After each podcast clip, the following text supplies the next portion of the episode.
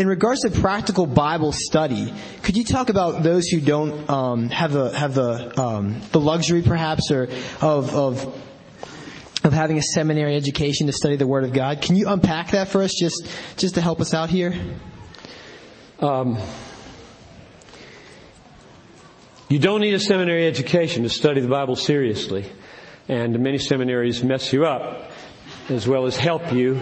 But I personally date my discoveries to seminary, so I loved what I experienced in seminary. But this book, uh, gloriously, has been translated into English for most of you, your native tongue, and uh, is available. And a serious meditator on the English Bible can go unbelievably deep with God.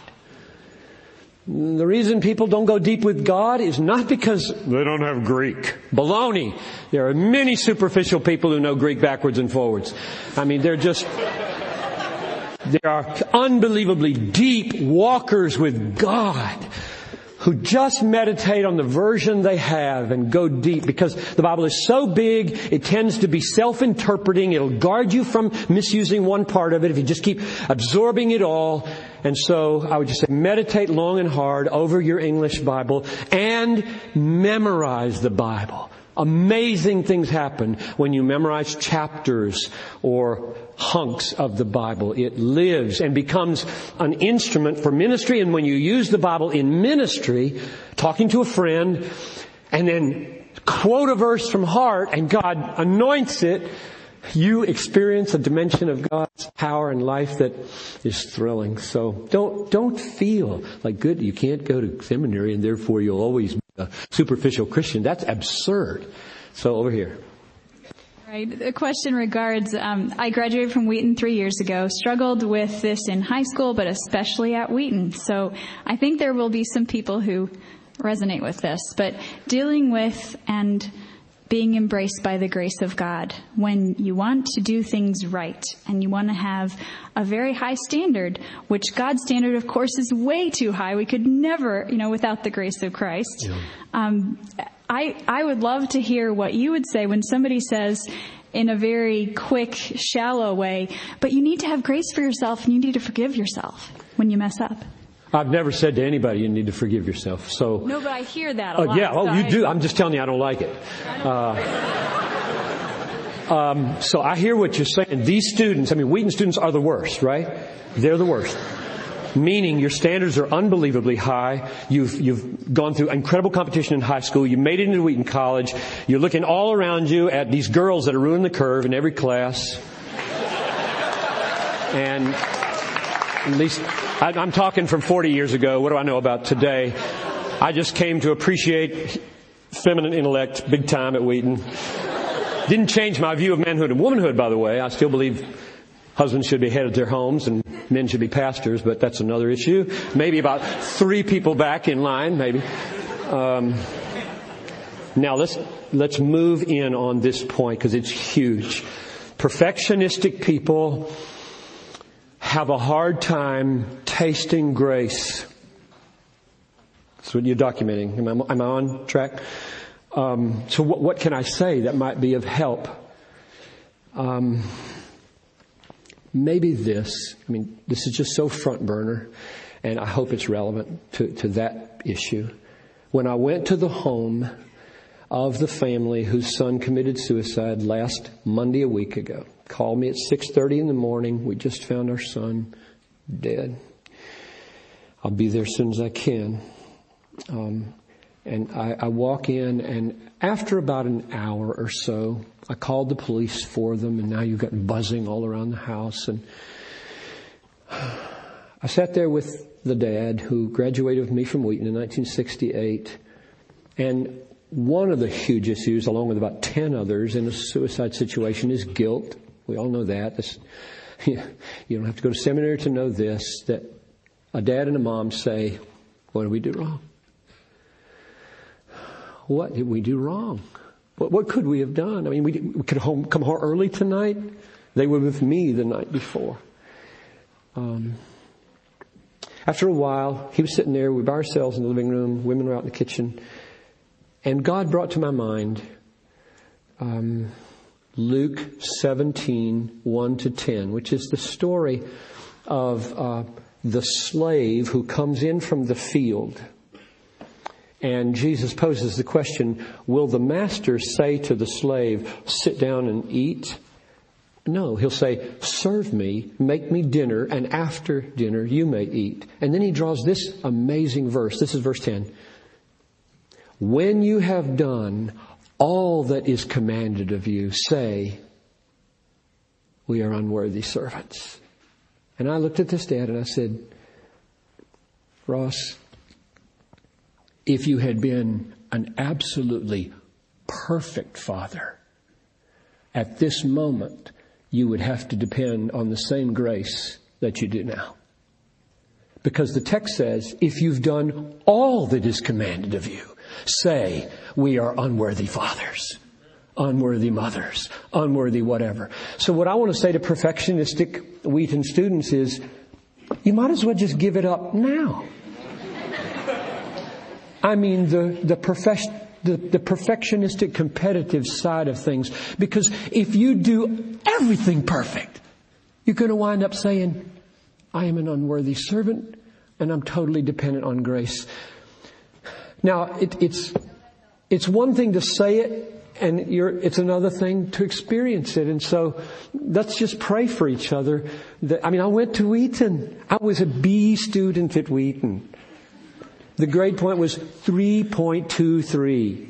Actually, it was 2.23 because we had a three point system. But I assume it would have been 3.23. I wanted so bad to make A's. Girls made A's. I couldn't make A's.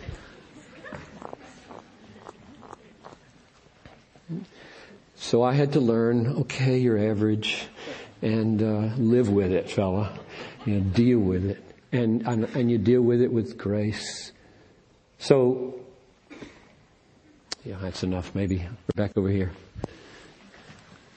Um, the problem of evil isn't easy in any case, but it seems a lot easier in the case of believers to work it out. Um, and I don't really believe this. I don't really know why, but um, concerning the problem of hell, um, regardless of whether they deserve it or not, considering that the vast majority of all people ever created by our doctrine are going to hell, how can we think of creation as not an unloving act on the part of God? Well, it's that's one of the hardest questions. I don't want to respond too quickly, and I don't know that I have an answer for it. Um, I do not say that God is loving to people in hell. That's the absence of His love. God has chosen to punish people in hell. What we have to deal with in the Bible in order to make that um, work is to believe that they deserve it and their being there will serve the cause of praise to God for those who aren't there. selfish toward I mean, I guess it's absurd to call God selfish, and I don't mean it, and I hope I don't get struck by lightning. But um, no, no, no, just considering that God knew the weakness of human beings. Okay, let me deal them. with that issue, and then and then back up to, to the lesser issue. Um, I think it's a perfectly legitimate question to ask if God is selfish. Because the way I deal with God, a lot of people would say to me, your God is selfish. The problem with the word selfish um, is that it carries connotations that I don't think are true about him. I think God is totally self-exalting. Uh, C.S. Lewis didn't become a Christian for 29 years, largely because the God he saw in the Psalms looked like a megalomaniac to him. He was saying, praise me, praise me, praise me, praise me, praise me. That's what God was doing, and that is what God is doing. And the way, I mean, I, I began to wrestle with this at Wheaton, but mainly for three years at Fuller, this was my main issue. How does God's passion for His glory relate to my craving happiness and my wanting to be loved? And, and the two came together for me in that sentence, God is most glorified in me when I am most satisfied in Him. So the reason God is saying, praise me, praise me, praise me is because He knows that in my seeing Him as praiseworthy and delighting in Him as praiseworthy and speaking His praiseworthiness, I find my deepest satisfaction. Now, that's my answer to the megalomania selfish issue. How does that relate to hell? And, and I admit to unsatisfactory answers here, but I'll just say something.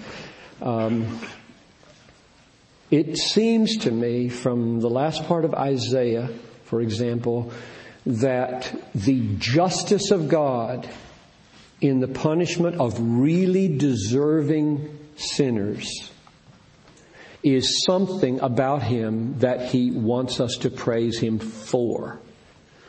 And therefore, the fact that hell exists will not diminish my praise of Him, but will intensify my gratitude that I'm not there and will increase my praise of His justice and increase my praise of His mercy in rescuing so many people from it. Now what I do not, I think, have an adequate answer for is the proportionality that you raised. Uh, I, I, have some ideas, but they're speculative. You, you, so many in hell and how many in heaven. I don't know what those proportionalities are. You know, they came to Jesus with this question, Lord, is it many that will be saved? You remember how Jesus answered that question? They said, is it many that will be saved? And Jesus said, strive to enter by the narrow gate. He, he wouldn't deal with the theoretical. I, that, I mean, that bugs me, you know. Jesus, he asked you a question. And, and Jesus turns it into an existential moment for this guy. Like, okay, you're dealing with the, with the, with the theoretical issue of proportionality. And he says, you strive to enter by the narrow gate because wide is the way that leads to destruction. Many there be that find it and narrow is the way that leads to life and few there be to find. it. Now does that, does that end the, the discussion? Many, wide way, few, narrow way. And I've read essays. I read an essay by Charles Spurgeon who argues that there will be way more people in heaven than in hell. Part of it because of the millennium and part of it because of child mortality. But there we're into speculation and I'm not sure. I, uh, that's probably the hardest question I'll be asked tonight. Maybe not. We'll see. That's best I can do. Uh, how do we as Christians um, lovingly and compassionately explain um, this wonderful and yet uh, supremely difficult doctrine of God's absolute sovereignty um, to others, especially to those who are suffering? Like, practically, how can we do this in a compassionate way? Okay. Um, here are two. I'll just I'll deal with the theoretical and intellectual dimension. Really what I'd like to do is talk about pastoral, you know, coming alongside people and loving them and laying your life down for them. Can we just assume that, that your guys are smart enough to know that intellect is not the main thing when a person is suffering? However, we're in a, we're in a situation right here. This is an educational moment in an educational institution because there comes a moment for every suffering person, they need an answer. You've hugged me long enough. Give me an answer. Okay? Number one, if God cannot push a jet 30 feet to the right with wind so that it doesn't hit the tower, you can't trust Him to do anything in your life. How's He going to manage anything in your life? I mean, if God can do anything, He can go and move a jet over. Or give the, the, the terrorist a heart attack who's driving the planes that comes down in the bay. This is easy for God. So, what I say to people is when they say, so how's that helpful? My answer is because in embracing the sovereignty of God in the suffering, you preserve the very thing about God you're going to need in your life. A God who has both the power and the wisdom and the grace to work every horrible thing together for your good. And I find that that helps people. They, they suddenly realize in stiff arming God and rejecting God and saying, if that's the way God is, I don't need God. I say, you, do need God. You're going to need God here and here and here and here. In fact, you're going to need the kind of God who is sovereign over jets in your life. That's the first answer. The second answer has to do with the doctrine of election. Is it not amazing? Some people will say, so God elects people before the foundation of the world. How, how, how, so I'm not a believer and I'm sitting in your office right now. This, this happens. And you're, you're a Calvinist piper. You believe in election and I'm here. I'm not a believer. So how's the doctrine of election help me? Feels fatalistic. If I'm chosen, I'm chosen. If not, I'm not. Nothing I can do about it. I love to get in people's faces with the doctrine of election who are not saved and say, wait a minute now. Who do you think you are? To use the doctrine of election to rule yourself out or in. The whole point of the doctrine of election is you, nothing you've done has any part in whether you're chosen or not. Go ahead, document to me how awful you are. Document to me how rotten you've been. Tell me how many people you slept with. Tell me how many people you've killed. I dealt with one young woman who told me she killed somebody in a demonic seance one time in Arizona. Oh no, what am I supposed to do? You know, legally, what am I supposed to do? Um, um, and, and the doctrine of election strips people of every possibility of ruling themselves out. They think the doctrine of election has ruled them out. And it doesn't. It strips them of every claim that they are ruled out. They bring up this or this or this. That doesn't count. That doesn't count. He didn't take that into account. It's unconditional. You can't bring up anything that rules you out. So why don't you just believe right now? Just believe. Because if you believe, you're elect. It really, it really is a gloriously evangelistically powerful because, I mean, if you've done any personal evangelism, you know that one of the biggest obstacles is I'm too bad. I could never be a Christian. You don't know what I have done. I can't, it just can't be that easy. And if you bring the doctrine of election up there and say, don't you realize that before they were born or had done anything good or evil, he chose Jacob. Therefore, it's totally irrelevant what you've done. So right now, you're in my office by divine appointment, and I'm pleading with you. Believe in the Lord Jesus Christ and you'll be saved. So those two answers, I mean, there's so many more about how you, how you deal with people and help them see that the sovereignty of God, both in pain and in election, are, are loving.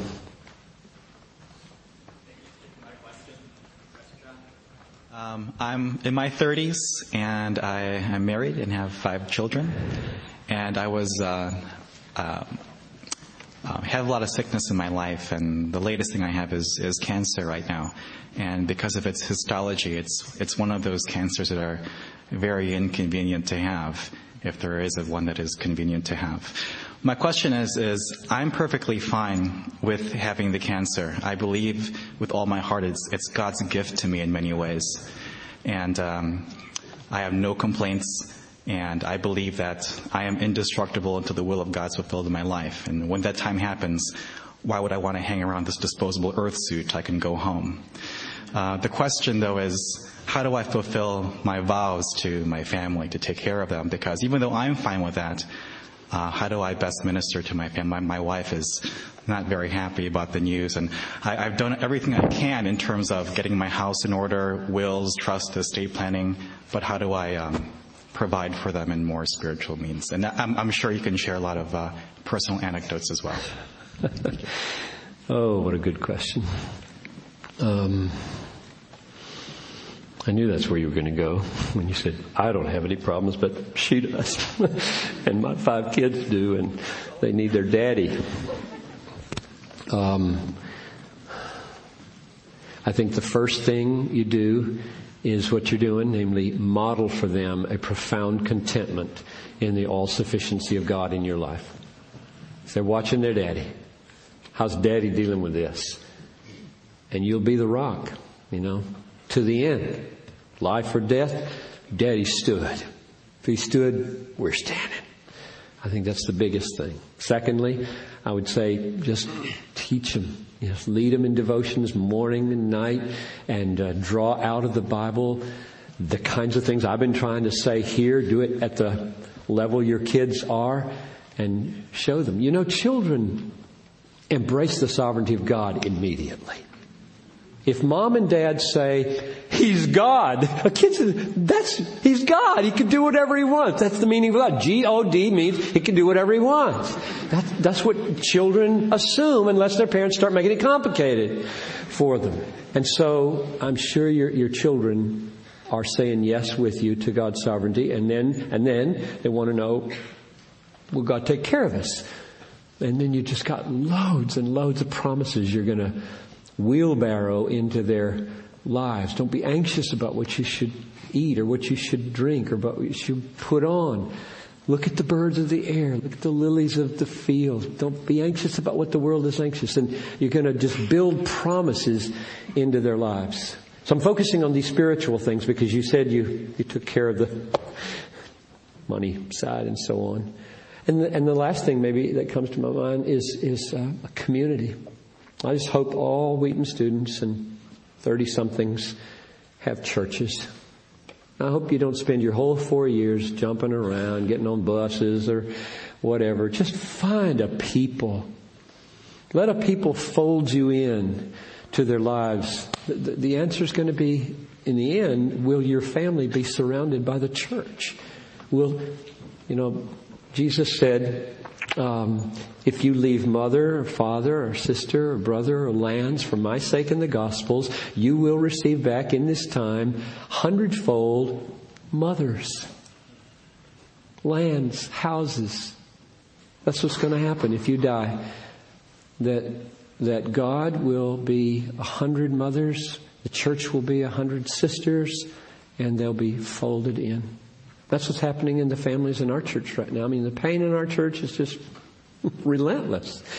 You know, you pull together enough people and there's always pain. And I just love to be a pastor. I hope a, a lot of you become pastors and love it. I, I remember in the second floor of the, whatever that is over there now, over the bookstore, it was the dining hall in those days. I remember a little room back there where a Chicago pastor came the pre-ministerial group, which I joined up with my junior and senior year, was gathered. Probably about 15 guys. I don't think there are any girls there. And, and the, this guy just told how much he loved the ministry. And I sat there thinking, I just love to love my job someday. And so I'm doing that for you right now. I'm talking about suffering not to scare you away from the ministry, but to attract you to the ministry.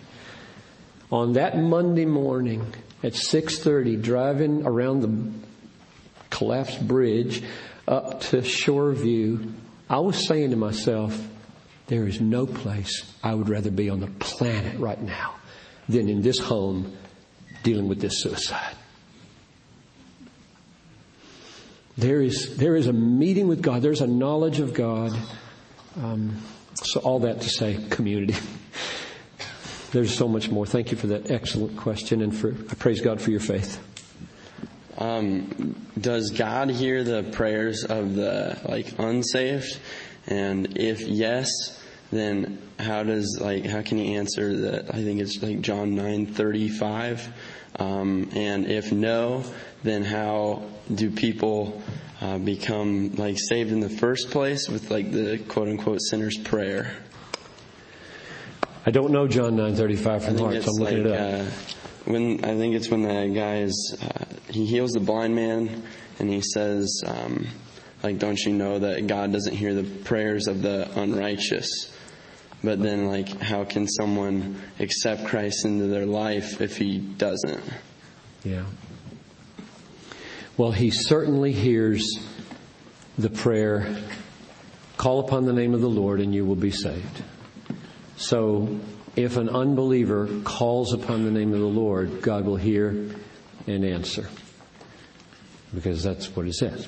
Call upon the name of the Lord and you will be saved. So those texts, there's some in the Psalms that say uh, God's ears are shut to the wicked. I don't think he means not to the penitent wicked. I don't think he means to the broken-hearted wicked or to the penitent wicked or to the uh, re- repentant wicked. I think he means to the arrogant wicked and to the presumptuous wicked who think they're going to manipulate God and get him to do what they want to do and use it for wicked ends, like James 4. You have not because you ask not, and you ask and do not receive because you intend to spend it on your passions. So he doesn't like badly motivated prayers and he'll shut his ears to them. But I, I think I would go even farther than saying he hears the penitent cry of the unbeliever to be saved. I think probably uh, he also hears the desperate cry for God to intervene short of salvation in order to awaken people to faith. I think God is free to look at an unbeliever who says, God, if you're there, rescue her. I think God can hear that prayer. This is an unbeliever. If you're there, not a very big faith, right? If you're there and uh, and he does it, and the person becomes a Christian. So I don't think those few texts that talk about the unrighteous are not heard rule out those kinds of exceptional hearings. Uh, I have a question about um, when I don't desire God. You have a chapter in there um, about preaching the gospel to yourself. Yeah. And I think you cite the uh, the quote, "Preach faith till ye have it." Um, I was, yeah, I, I want to ask you, what does this look like in your own life? And um, what are practical ways we can do this as students, and what effects should we expect? You never ever outgrow your need for the gospel. I was, I prayed a sinner's prayer and confessed my sin and asked Jesus to be my Savior when I was six. I don't remember it. My mother tells me I did that. I've never known anything but faith. I have never outgrown my need for the gospel. The gospel of Jesus Christ is sweeter to me today than it ever has been. Uh, I have never resonated ever with people who say, let us all return to our first love. I said, last thing I want is my first love. You know? My first love is six years old, zero. I mean, I don't remember anything about my first love. There have been some loves a year ago, two years ago, five years ago, ten years ago. Those were great moments. I frankly hope for some better ones in the future. So I know it's a quote from Revelation, but it's not a paradigm for all of life to say that the, the church of, what was it, Thyatira? I can't remember, needs to return to their first love. That's not every Christian. So, um, I need to preach to myself the gospel every day. I need to remind myself how much Christ loved me when I'm singing a worship song at our church about the death of Christ, the blood of Christ, the righteousness of Christ, I rivet my attention on the person of Christ with a very personal me and him communion saying, thank you, thank you, thank you. How infinitely deserving you are of not dying and you died for a sinner like me. I preach that to myself over and over again because of how prone I am to doubt my salvation, how prone I am to fall out of love with God and begin to like other stuff, writing books or preaching more than I love God, things like that. Now, for you, he said, um, the way to do this would be simply to, to well, I'll give you an acronym. This might help. I use this over and over again. I-O-U-S. I-O-U-S. I-O-U's. Um, these all come from the Psalms. Uh, incline my heart to your testimony. I cry out to the Lord, incline my heart to your testimony. Psalm 119 verse 36. Oh, open my eyes that I may behold wonderful things out of your law. Psalm 119, 18. You unite my heart to fear your name. Psalm 84, 11.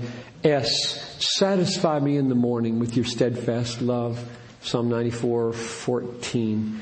Um, and so I take the Bible and I pray that over the Bible. Open my eyes here, speak to me here, be personally, intimately communicating with me. I, I don't believe that God's normal way to communicate with us is to whisper new information in our ears outside this book.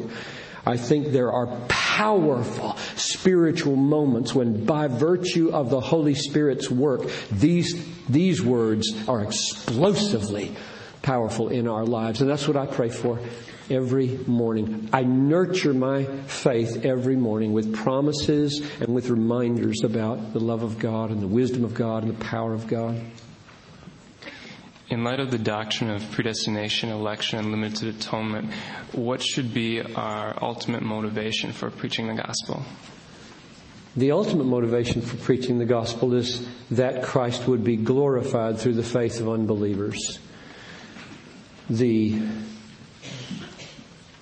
at least in my understanding of the way God has set things up for His glory and our joy, is that they are uh, a way to an end. And therefore, I want to say, interwoven with the ultimate purpose is the good of the lost, the joy of the lost, the gladness of the lost. Not just getting out of hell, but having an all satisfying sight of Jesus Christ and spending eternity with Him. So those two things I would lift up. I have a whole chapter in my book on missions, which is an effort to understand how Jonathan Edwards saw the glory of God as the goal of evangelism and missions and the happiness of man as the goal of missions and evangelism. And so those are the two goals. But now, I wonder if I'm answering your question. Did you have something behind that? Or, I mean, that sounds too easy.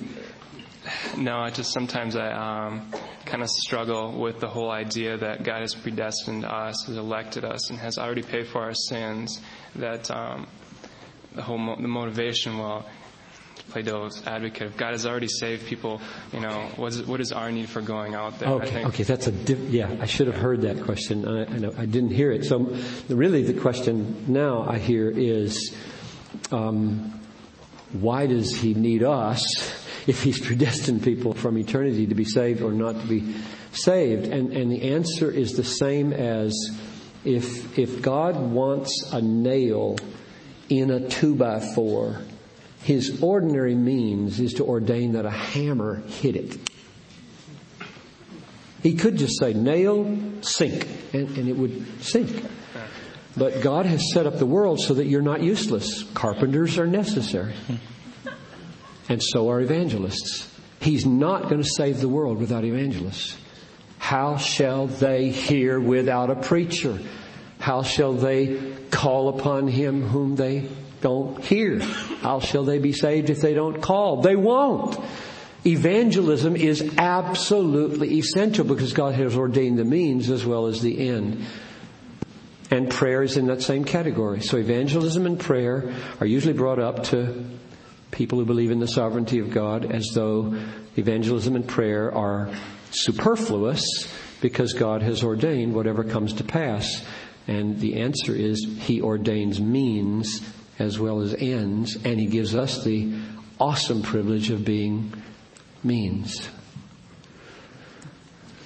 Um, my question is kind of multifaceted. Um, and the Christian's response to suffering. And I guess my focus would be more on perhaps the financial aspect of that as far as if it is God's rule um, in suffering, um, different types of suffering, such as financial hardships or different things like that. Every church has families with you know five children that are barely and they're barely able to make ends meet. But then also you've got people living in you know nice suburban neighborhoods, five bedrooms, and driving nice cars. And so, how does how do we fit?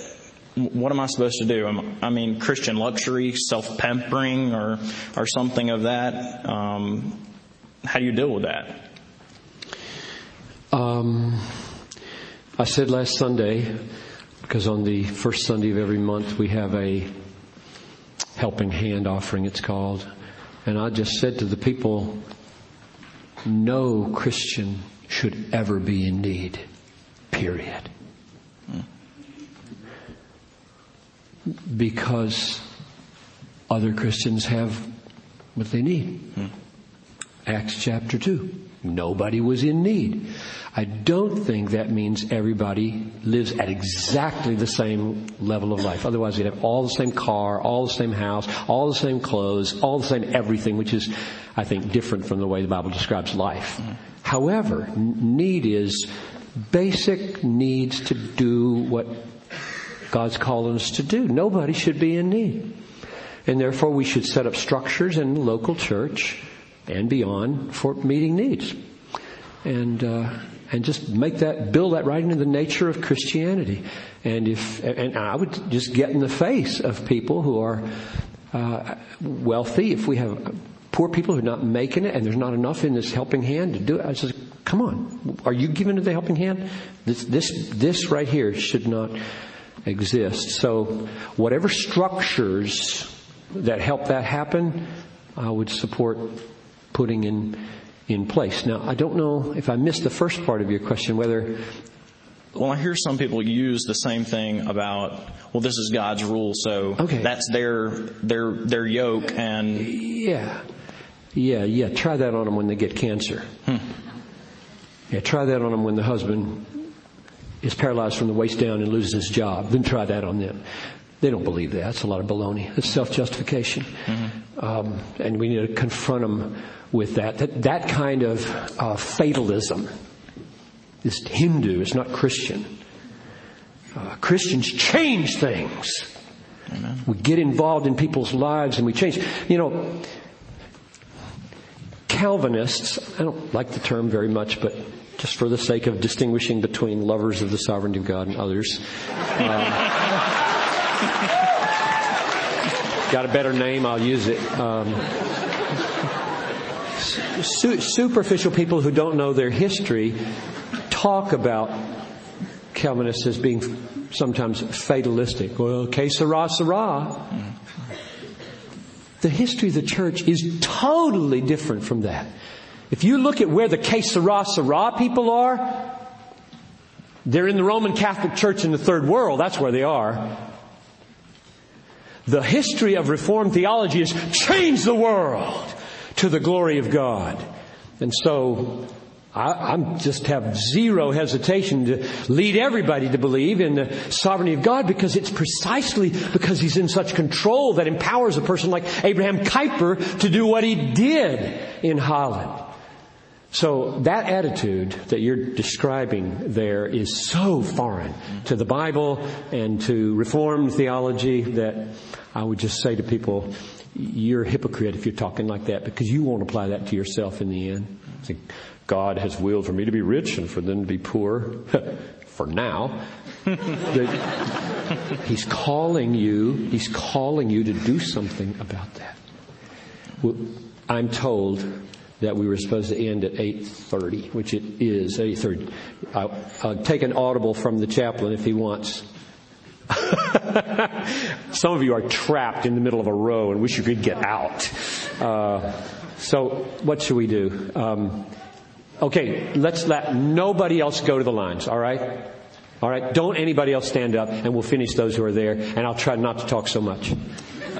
Yeah, it, looks to me like this will take 20 minutes or so. Go ahead. um, I have kind of a, a, reformed specific question, so s- sorry, Wheaton. Uh, like we have a lot of that already. But um, I guess the doctrine I don't understand very well is that of uh, irresistible grace, yes. where it seems like I, I understand that we can't come to God sort of by ourselves, but in irresistible grace, it's seeming like it's saying to me that not only can we can't, we don't. Like we have kind of a small part in it. So what does it mean when God says something like, I've put before you life and death, choose life? We can't and we don't. So why does he say that to us? Because for the same reason that he said to Lazarus, come forth. Lazarus is dead. Dead people don't get up and walk out of tombs. So don't bother talking to him. Right? But he does. He says, Lazarus, come forth. And Lazarus comes. Because the application now to conversion is 1 Corinthians 123. Um, stumbling block to Jews, the gospel stumbling block to Jews, um, foolishness to Gentiles, but to those who are called, it is the power of God and the wisdom of God. What does that mean? It means that the Lazarus type call enters the elect and they obey. God's sovereign command creates the response when he is addressing people with that kind of decisive power. So we are, we are irresistibly awakened. That is, Lazarus had no choice about whether to live. He lived because Jesus said, come forth. Now, what he does in conversion is awaken choice. Nobody that you know who's an unbeliever on his own will see Jesus as supremely attractive. But when God says, see, which he does in 2 Corinthians 4 6, he will see. And when they see Jesus as supremely attractive, they will come to him. And that's why he says, choose you this day whom you shall serve. Because they must choose. We're standing here and we need to go, we need to go there. And his word awakens. You want to follow up? Yeah. If you follow up, everybody okay. will. But doesn't irresistible grace say we can't choose after? I mean, we we don't. Lazarus didn't have a choice but to live. We don't have a choice but to come. So, in what sense is it awakening choice? It seems like that's the elimination. Irresistible grace means that we will not come, we cannot come, we do not come until we are created anew and enabled to come, born anew. But we can still say no. No, that's why it's irresistible. You, you, you can't, you can't say no, you can't say no if He has enabled your heart to see Him as more to be desired than anything else. Once your heart is wholly perceiving and inclining towards the supreme beauty, it will and must and freely does choose. There's no no that's going to enter in there. He overcomes the no. Some, I, another objection that's raised to irresistible grace is that it says in Acts 7, Stephen says, you stiff-necked people, you resist the Holy Spirit all day long. And that's true. Everybody resists the Holy Spirit. Irresistible grace doesn't mean you can't resist the Holy Spirit. It just means when He decides you're done, you're done. He's going to overcome your resistance. And, but He doesn't strong arm you. That's, that's the, the, the, the, nuanced way that you need to talk about wooing people is that He transforms our hearts so that we see Christ for who He really is, which means we become rational for the first times in our life and we act upon the basis of what is true, which means we're free suddenly. And we cannot say no. We're so free in seeing what is really there that we're not in the bondage and the slavery of deceit anymore and we act freely because of irresistible grace. Go ahead. A question that I often come across, and I'm just curious to hear your thoughts on, is uh, do you believe it's possible for someone, for the people in the world who go through their whole life without ever hearing the gospel, who really have no idea of what Jesus has done for them, do you believe it's possible for them to enter into the kingdom of heaven? No. And the reason I don't is because of Romans 1. That Romans 1 sets it up in such a way that um, Paul entertains this problem. Verses 18 to 23. He entertains this problem of people not knowing God and will it be just that they be condemned? And his answer is everybody knows God and therefore they are without excuse. Because all of them suppress the knowledge of God.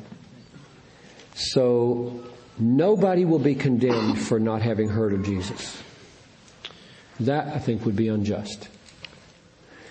But everybody will be condemned for the knowledge that they had, which they spurned which did not bring them to worship the true and living God.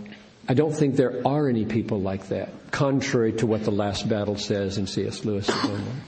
He gets that wrong, I think. And so I won't ever hold out any hope that a Hindu or a Buddhist or a Muslim or an animist or some other group out there who had their own revelation and fulfilled it perfectly are now going to be in heaven. I don't think so, which means I really believe in missions with all my heart because nobody's saved without hearing the gospel. How shall they be saved if they don't believe? And how shall they believe if they don't call? And how shall they call if they don't hear? And how shall they hear without a preacher? How beautiful are the feet of those who bring good news.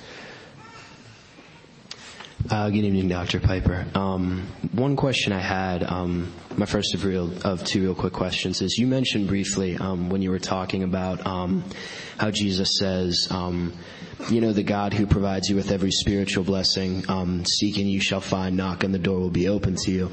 But you come here, but you've come here and you've talked to us about how our lives are a struggle and how God will put struggles in our lives. And I don't know, that passage just seems very simple and very easy um, in the face of life that's a long struggle. Um, could you just shed some light on that?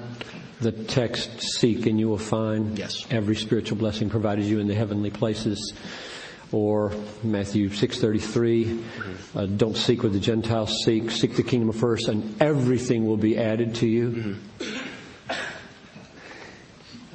I take that text and all the others that are similar to mean everything you truly need will be given to you.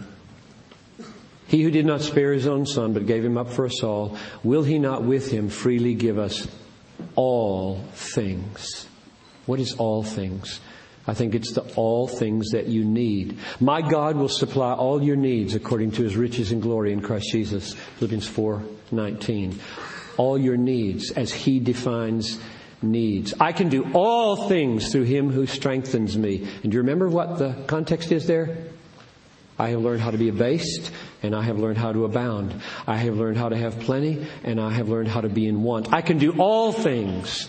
So I think when we hear these texts, give you all things you need, meets all your needs, I can do all things. The all there is defined by God as what you really need. So that, here's the real paradox. It says in Luke 21, I think, along about, I don't know, verse 16 or so, where it says, they will hand you over to governors. Some of you they will kill. Not a hair of your head will perish. Some of you they will kill. Not a hair of your head will perish. What, they're going to kind of move the hair and I think it means, along with all these other big global absolute sounding promises, that they are ultimately fulfilled in the last day completely, and right now they are fulfilled in measure according to what we really need to glorify God. I will have till the from now to eternity, I will have everything I need to glorify God the way He intends for me to glorify Him, including when I die. Right now, if somebody stood up and shot me, I would have everything I need. I know we could follow up on every one of these questions, but I'm going to go this way. Good evening, Dr. Piper. Um, quick question for you. We've talked a lot tonight about uh, evangelism and the individual, um, and I've had a real burden on my heart for the last, I guess, a couple years now, uh, just with regards to the church. And I'd be interested to hear some of your comments on just some of the new postmodern emergent church, mega church, house church, some of that kind of that kind of deal. Oh, let's see. What shall I say in one minute? Um,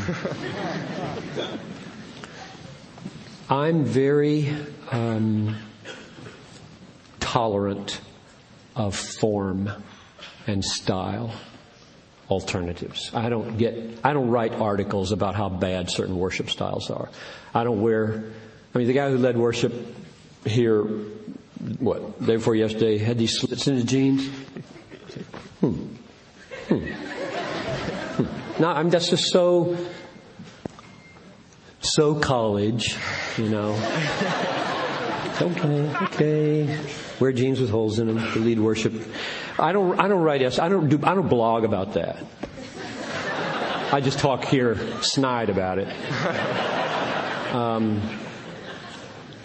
but but if he had said there's no Trinity, I'd get in his face big time. So my point is, wherever wherever there's something new cropping out in the church, I'm going after the doctrine to see if it's good. And if it's good, I'm pretty okay. God's gonna, but if it's, if it's heading off into some, not only bad doctrine, but minimizing doctrine, which is the big deal in the emergent church, I think. Just, I'm sorry, I don't, I don't want to open a can of worms or anything. Um, just curiosity though, uh, with regards to some of that, um, stylize or yeah. form, we've got, I mean, I grew up in Indonesia, so we did a very different style of church over there, or it was very house oriented. Um, and so, with regards to like a pastor, um, a building, and those kinds of deals, my question for you would be coming back to the States is a very different feel for me. I'm kind of not used to some of that. So, looking at the scripture, I'm trying to go, okay, well, what's going on here? Does this matter? Is this a big deal? Um, is this getting in the way of certain aspects of what the church really is at a core? Or is this just some, you know, outside cultural fad is what an outside cultural fad? House church in particular? Well, house church or, you know, traditional church with a pastor. Okay. You know. I'm totally convinced that every church had multiple elders in the New Testament. Okay. A plurality of elders. All of them, no exceptions, had um, I think I could make a good case that uh, chief among equals rose up as a a leader in most of those churches, and that it's a good thing to have a uh, lead pastor. Uh, although I have zero problem with shared preaching and others. Um, I think resistance to structures in hopes that everything could be house oriented turns out to be naive in the end. At least in our culture it does. It might work better in cultures that are more house oriented, household oriented. Have to kind of discern, but as I look at the household, house church movement in America over the last 40 years, they never work. That is, they don't work longer than one generation. Kids grow up and it doesn't work anymore. Teenagers and kids and it's just not working. Americans, just, this culture doesn't, so, and I don't think the New Testament mandates house churches. I think it mandates uh, worship. I think it mandates word. I think it mandates discipline. I think it mandates Lord's Supper. I think it mandates baptism. I think it mandates uh, care and love and accountability. But as far as particular structures, I'm real open. So I would say um, be be be open and and uh, look within the big framework of biblical structures. Design what culturally seems most helpful. Thank you. My dad and I have been talking uh, lately about infant baptism and just um, um, not so much like the Catholic tradition, but just in, in, some of the churches that we know that they they deal with, uh, say, infant baptism. And I was I, I, was baptized when I was 12, just that it was my profession of faith type thing. Um, but I guess what what are your views on on that and uh, um, some of the different views on on infant baptism like that? Well, I'm glad you ruled out um, baptismal regeneration because I think that's deadly, namely the Roman Catholic view. I think that's deadly. I don't take it lightly. I think a lot of the soft pedaling on the differences with the Roman Church today are unhelpful for the church. So, but you're asking more of the more um, carefully thought through, I would say, reformed view of infant baptism, which I uh, think is a mistake, but is not nearly the kind of serious mistake is. So I'm a Baptist. I believe that we should baptize people on the basis of the profession of their faith. And the fundamental difference, I think, is that when uh, they talk about the covenant, um, here's a covenant child, just like they were circumcised when they were eight days old, we should now do the sign of the covenant to our covenant children as well. That continuity, I don't think, is, is a New Testament teaching. I think the New Testament teaching is that the continuity is God has a new covenant people. There was an old covenant people, and they were ethnic, and they were uh, they received the sign of the covenant by being born into that ethnic people. Now, how do you move into the new covenant people? Answer: faith. Nobody's born into the new covenant. There are no spiritual grandparents. It's just We, we, we come into the new covenant by faith. Therefore, we should do the sign of the covenant eight days after people are saved. So, doesn't say that in the New Testament. But you see where I'm, I'm going. If, if you want to draw out a continuity between the covenants, I think the continuity is Old Covenant, born in, give the sign. New Covenant, believe in. We are in Christ by faith, not by birth. And therefore, what baptism signifies is union with Christ and dying with Him and rising with Him as a testimony that we are now in the new covenant people. Yes, uh, I'm involved at a, uh, with my school. I'm involved with a ministry to a nursing home uh, with a group of students, and um, these these people, I, they're they're dear to my heart. Um, I, I have a deep longing and concern that they come to and grow in Christ. But I just sometimes you look in their eyes and you just they're just not it's not clicking, and um, these people are precious to my heart. Um, how would you, I don't know, you have any encouragement or any mm. advice on how to just, uh, to, to, somehow share Christ? I mean, it maybe in a different way or, I mean, uh, I don't know how you do it, so I don't know what would be different, but I love your passion. We have a, a part-time minister for seniors, and he's been talking to us recently about, with tears in his eyes, exactly the same. He's concerned that some of these people aren't saved who've been in our church for 60, 70, 80 years because they seem to be so works oriented and have so little manifest spiritual life. Now, I want to cut them slack because I got on the case of one old man one time who had spoken horribly to his wife. He must have been in his 80s and a doctor, good friend of mine, took me aside and said, John, take into account the changes that happen in the brain with dementia cut these people some slack. They aren't exactly themselves. The brain's not working the way it's supposed to work anymore. And some of the manifestations of that can be pretty ugly sometimes. So that was a helpful thing to me here 20 years ago in a way.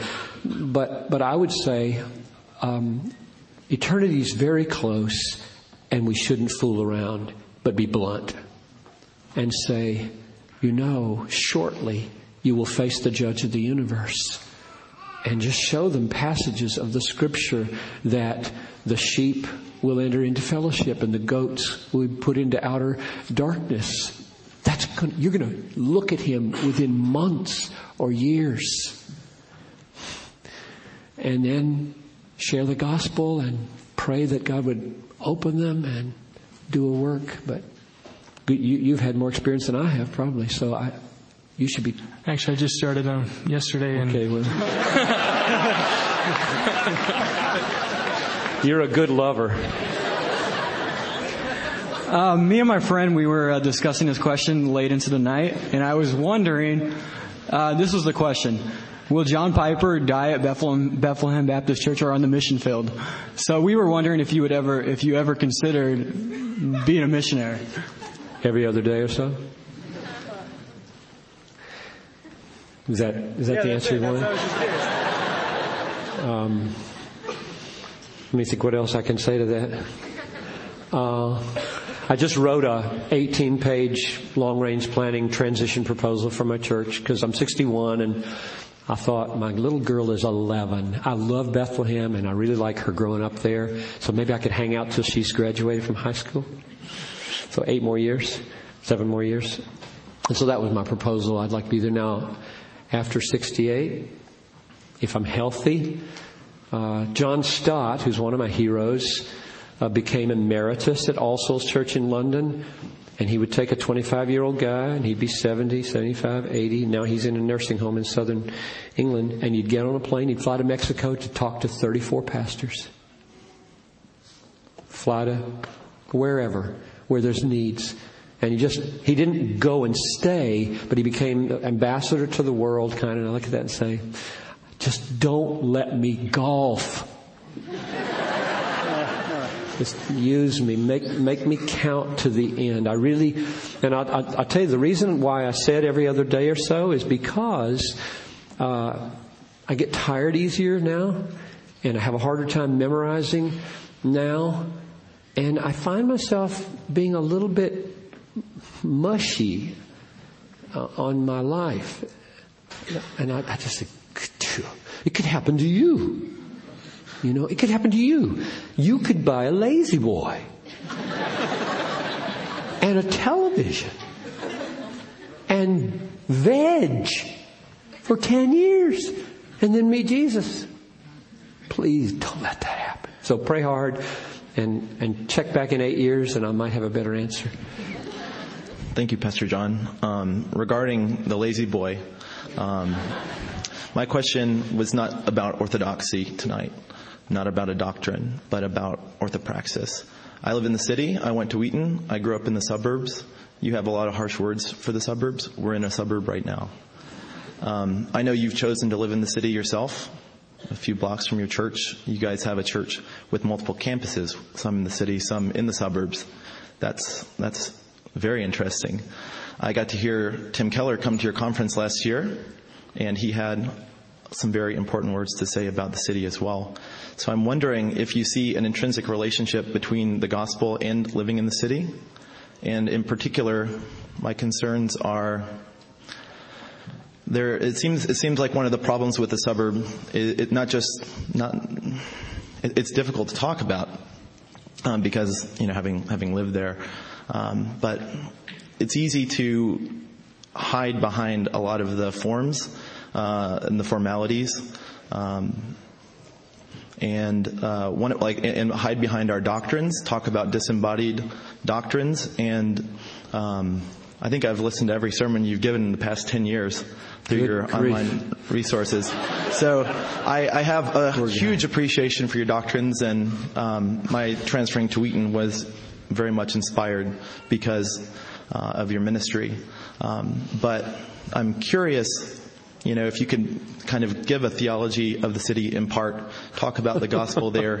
Um, okay. Well, yeah, right. Five more minutes, two minutes. But particularly because, um, you know, in seeing pastors like, you know, Ted Haggard, uh, standing up with the Republican agenda and whatnot. As, and as someone who has voted Republican, uh, it's not about politics, but it is about looking at people who are high up in the suburban, in the Christian church, in the evangelical church in America, and seeing that that um, there is a status quo there, and it's yeah, yeah. it's difficult. Uh, it- it's difficult because we want to have that kind of faith, and when you see people in in the city, you can't walk down the street without having people beg for money, without seeing the tragedy and the suffering. Right. That, that is one of the, so let me just talk for a minute. One of the great advantages of living in the city is it's a reality check in your face. That reality check is in the suburbs, you still see it. Suicides happen in suburbs. The house I went to Monday week ago is Palace. And it's in total pain, brokenness, sin. So, if I, if I had a church in the suburbs, I live in the suburbs. I hate cars. I like to walk to church. That's why I live in the city. My church is in the city. I live in the city. It's just the way it's going to be. If I if I were to live in the suburbs, I would. I mean, church in the suburbs, I'd go there. So I've got zero problems that there are churches wherever people are. Wherever people are, there should be churches. However, there are unique challenges wherever you have a church. And in America, I mean, just say America. Don't say city. My house quadrupled in value in the last five years. I'm stuck. I'm wealthy. I'm stinking wealthy. Um, so I thought I was in an inner city shoot. Now I'm in an upscale, yuppie neighborhood. Um, so, but I like to walk, so I'm staying there. And it'd be fakey to go anywhere, go anywhere else. In America, city or not city, we're all rich. And the rest of the world, huge parts of the world, the most of the world are poor. Way poorer than our poorest. And therefore, whether it's the city or whether it's the suburb, all of us got to deal with this. And we got to deal with it in terms of, of uh, what, what I like to call a, a wartime lifestyle, which means you, doesn't mean you don't have a computer. I've got a computer, got a little stick that goes in the side, keeps me online anywhere. So that costs sixty bucks a month. That's, is that wartime? It, I could give that 60 months and probably support what? Three kids a month? And, and, and, and, and in our lives? But wartime means you, you look at all the money that you make and, and all the expenditures that you have and you're constantly assessing, maximize your life for the war effort. Maximize your life for the war effort. During the Second World War, they drove differently, they used rubber differently and copper differently and, and the, everybody was, was positioned differently. The danger of suburbs and herbs and burbs is that we go into peacetime mentality. And we just start cruising and taking for granted rooms like this and air conditioning, even when it doesn't work so well. and clothes on our back and unbelievable food choices in that room next door. Good night.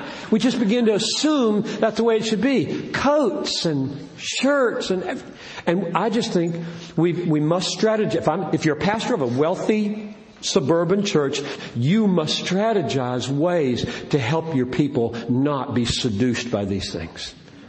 Got to find ways to constantly talk about this, get the people to go overseas, talk about lifestyle issues, just constantly putting before people the issues. There is no easy solution. We're stuck with our wealth. It won't do just to say, oh, I'm not going to be wealthy anymore. I'm just going to give it all away. You, it won't work. You, you'll still be surrounded by welfare. You'll be surrounded by mom and dad and people and you'll be supported in all kinds of ways. So, uh, I'm, I'm, I don't draw the line at urban and suburban. That, that's not the line. The line is drawn between radical obedience and fitting in. We, we are we are the Disneyland of the universe in America, and we should know that if you live and work in Disneyland, you better take some steps because the rest of the world is uh, not that way. When I when I started two days ago with that statistic that three kids a day, three thousand kids a day die of malaria, and missionaries treat it like a headache. I, I meant to say, let's do something about that. Wheaton College should be raising up the kind of scientists and the kind of social engineers that, that change that. We did it with, with smallpox. Heard you had a break, outbreak of mumps last year. We've done it with mumps. Let's do it with malaria. Let's wipe it off the planet.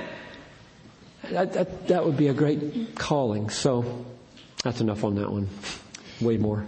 John Piper, thank you for coming to Wheaton College. I appreciate how you take a stand on the tough issues and you're not afraid to preach on them. Uh, with that said, I have three questions for you. Um, that's that's cheating. And it's it's an indirect compliment to your wisdom. Uh, do you want do you want all three of them, or should I say one at a time and wait for you to say them all? Okay, all of them. Here we go.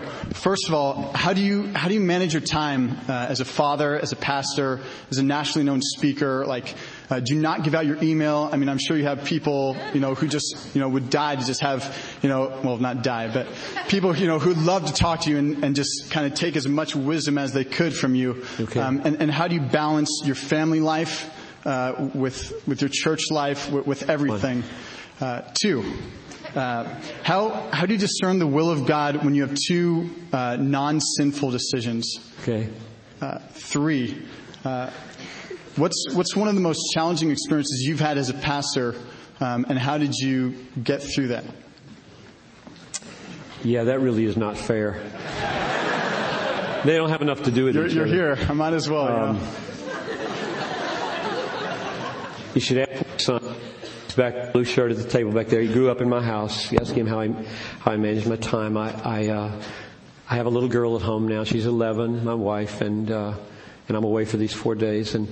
Um, we we plan our lives so that we have devotions in the morning and we have devotion in the evening. I have playtime with Talitha. I had playtime with the boys after supper every night, almost every night, and we did what they wanted to do. And so I built in pieces of connectedness with my kids. I date my wife every Monday, take her out to thing, you know, exciting places like Old Country Buffet. my kind of people. Um, do you do you eat dinner with your family every evening? If I'm in town, yes. Right, and and I'm I don't I don't take morning appointments. Breakfast, breakfast has been the most sacred meal of, of our family, uh, but yeah, I'm there for I'm there for dinner, and and uh, a pastor can go to as many soccer games as he wants. Nobody's watching my time. Whereas most of you guys who work, you know, 40, 50, 60 hours a week, you, you, you have trouble going to a 3 o'clock game. I went to all my kids' games. So I loved it, you know. I'm crazy. I got yellow carded one time for. Lousy call! So, number two, um, I forgot it. Will of God. The will of God when you have two, Oh. two right Well, here's what I think I, I should say about will of God, because your college students, and this is what you need to hear more than anything else, I think, is that 99% of your life is lived unpremeditated. Which means almost all the choices you make in life, you don't think about ahead of time. You think you do think about them because you just think of the big ones, like getting married, getting a job, going to school. Well, that's, that's three. and you got 10,000 every day that you make. So how, how do you be a godly person? How do you, how do you choose not just two ways when they're both not sinful, but hundreds every hour? And the answer is Romans 12:2. Don't be conformed to this world, but be transformed by the renewing of your mind, that you may prove what is the will of God, what is good, acceptable, and perfect. It's you, your your main effort as a student should be not to come up with lists of pros and cons that you're going to apply to the big decisions of your life, but to become a kind of person that intuitively does the right thing. Third, It's one of the most challenging situations you've faced as a pastor in your life. The biggest challenge in my life is my marriage. And uh, love my wife with all my heart. We're so different that to, uh, to to keep her happy and to be happy and to flourish in the ministry requires endless vigilance on my part. And uh, we're just always working on it. I've talked to several young marrieds here uh, since I, I got here, and I said, "Well, that's really good. Um, just know this that." Uh, Marriage is uh, the place where the biggest joys will come and the biggest pains will come. And it is an anvil uh, as well as a bed. And on anvils you get the hell knocked out of you, which is no, no accident because he loves us, right? So he puts us in relationships where the pride gets squished out of us. His hammer. And so the, the, I just said to a couple of the guys, just don't crawl off the anvil, okay? Just stay there. And, uh, Noel loves to tell the story. We had our 20, I've been married 38 years, coming up on 39, and, and, uh, she was a year behind me at Wheaton. Um, she loves to tell the story that our 25th wedding anniversary, when we had this wonderful thing that the church did for us, one of the old ladies who'd been married probably 60 years, you know, came up and said, well, it's okay, honey. Just remember, the first 25 are the hardest. and Noel was really encouraged by that. Yeah. Thank you very much, John Piper. Yeah. Um, I my question has to deal with um, the sovereignty of God and predestination, and I've been struggling with those issues um, all summer. And I read your book, The Justification of God, and that really helps a lot. Um, but the question I have has to do with the the fall. And today you touched on um, how the fall was ordained, and how one reason our world is like the way it is today is because of we get a fuller understanding of God, and we get to know mercy and grace and forgiveness and all those things that we wouldn't have gotten if the fall didn't take place. And I just, I just never really like when I hear that reason because then it makes it sound like God really, I mean, I know that He ordained it, but it sounds like He even wanted the fall because the fall is better than, than if we didn't fall or that it's, it's somehow better than, than it, like if we always were with God and then heaven too because we get this fuller understanding. And if we didn't fall and, and if we stayed um, in that communion with God, then then somehow that would not be as good. And so I just want clarification on um, did God like is is this really better than if we wouldn't have fallen or I don't even know exactly how to phrase what I'm asking but just the the issues that surround that reason it just Yeah. seems strange Um, I could give you a shocking answer, which is really short, or I could be really pastorally sensitive and this is the best of all possible worlds. That's my seventh point of Calvinism. Um, and I believe that with all my heart. If you mean this is the world that, given all things, will manifest most fully and most completely the glory of God. However, the more pastorally careful and sensitive thing to say is to point to texts that, because you, you said, um, you make it sound like God wanted the fall because he ordained it. Now that's a very interesting distinction in your brain, and it's a good one if you, if you think it through carefully. Because you have texts in 1 Timothy 2 4 that say God desires all men to be saved and to come to a knowledge of the truth. You got 2 Peter 3 9 that says he is not willing that any should perish, come to, um, but that they repent. So you got those texts. And I think the solution to coherency in the Bible is to make the distinction you just made. Namely, that God has levels of willing or wanting. And that at one level, He disapproves of the very thing He ordains. You handle that? At one level, He disapproves, hates, forbids the very thing He ordains. That's how He can say, Thou shalt not kill, and ordain the killing of His Son. And at this level, uh, I think he can grieve.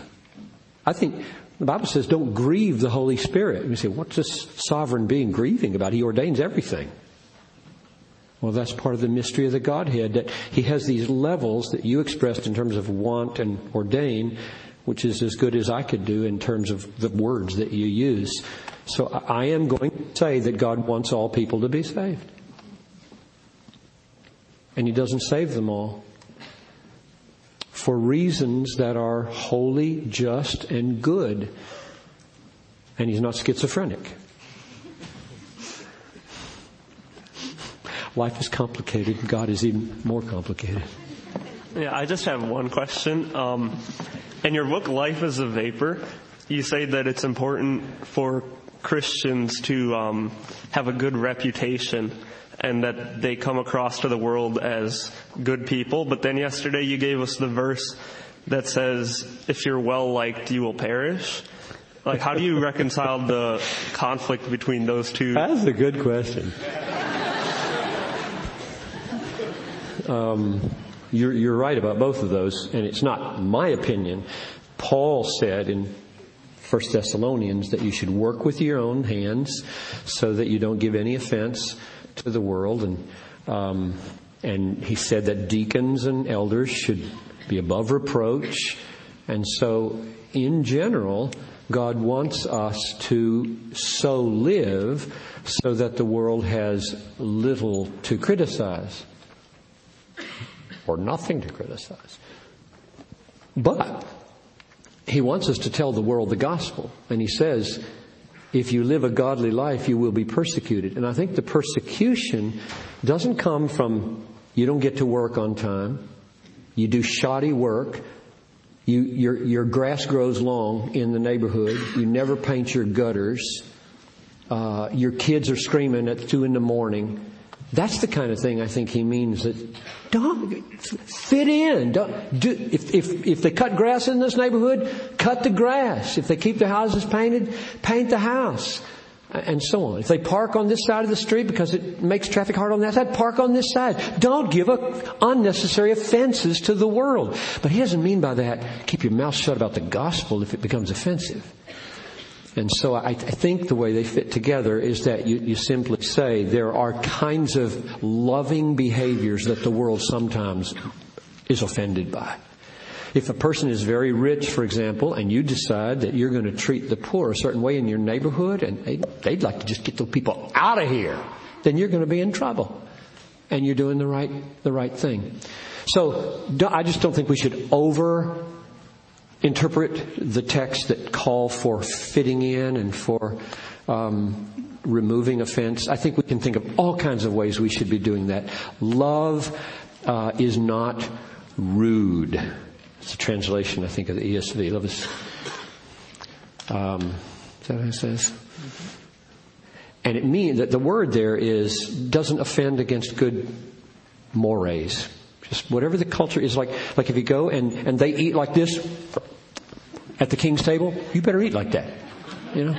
But if they hold their spoon like this and they eat like this, then you eat like that. Love, love does that. And so we should not give offense except where love requires it. So maybe we should pray and uh, let everybody go back and write long papers or something. Father, you've been very kind to us tonight, and I thank you, praise you, bless you. And I pray for these students. I've said a lot of stuff off the here, and some of it perhaps is uh, not as advisable as it should have been. And so you, you be the one who sifts it out. May they test all things and hold fast to what is good. Pray this in Jesus' name. Amen. Thank you. You've been very patient.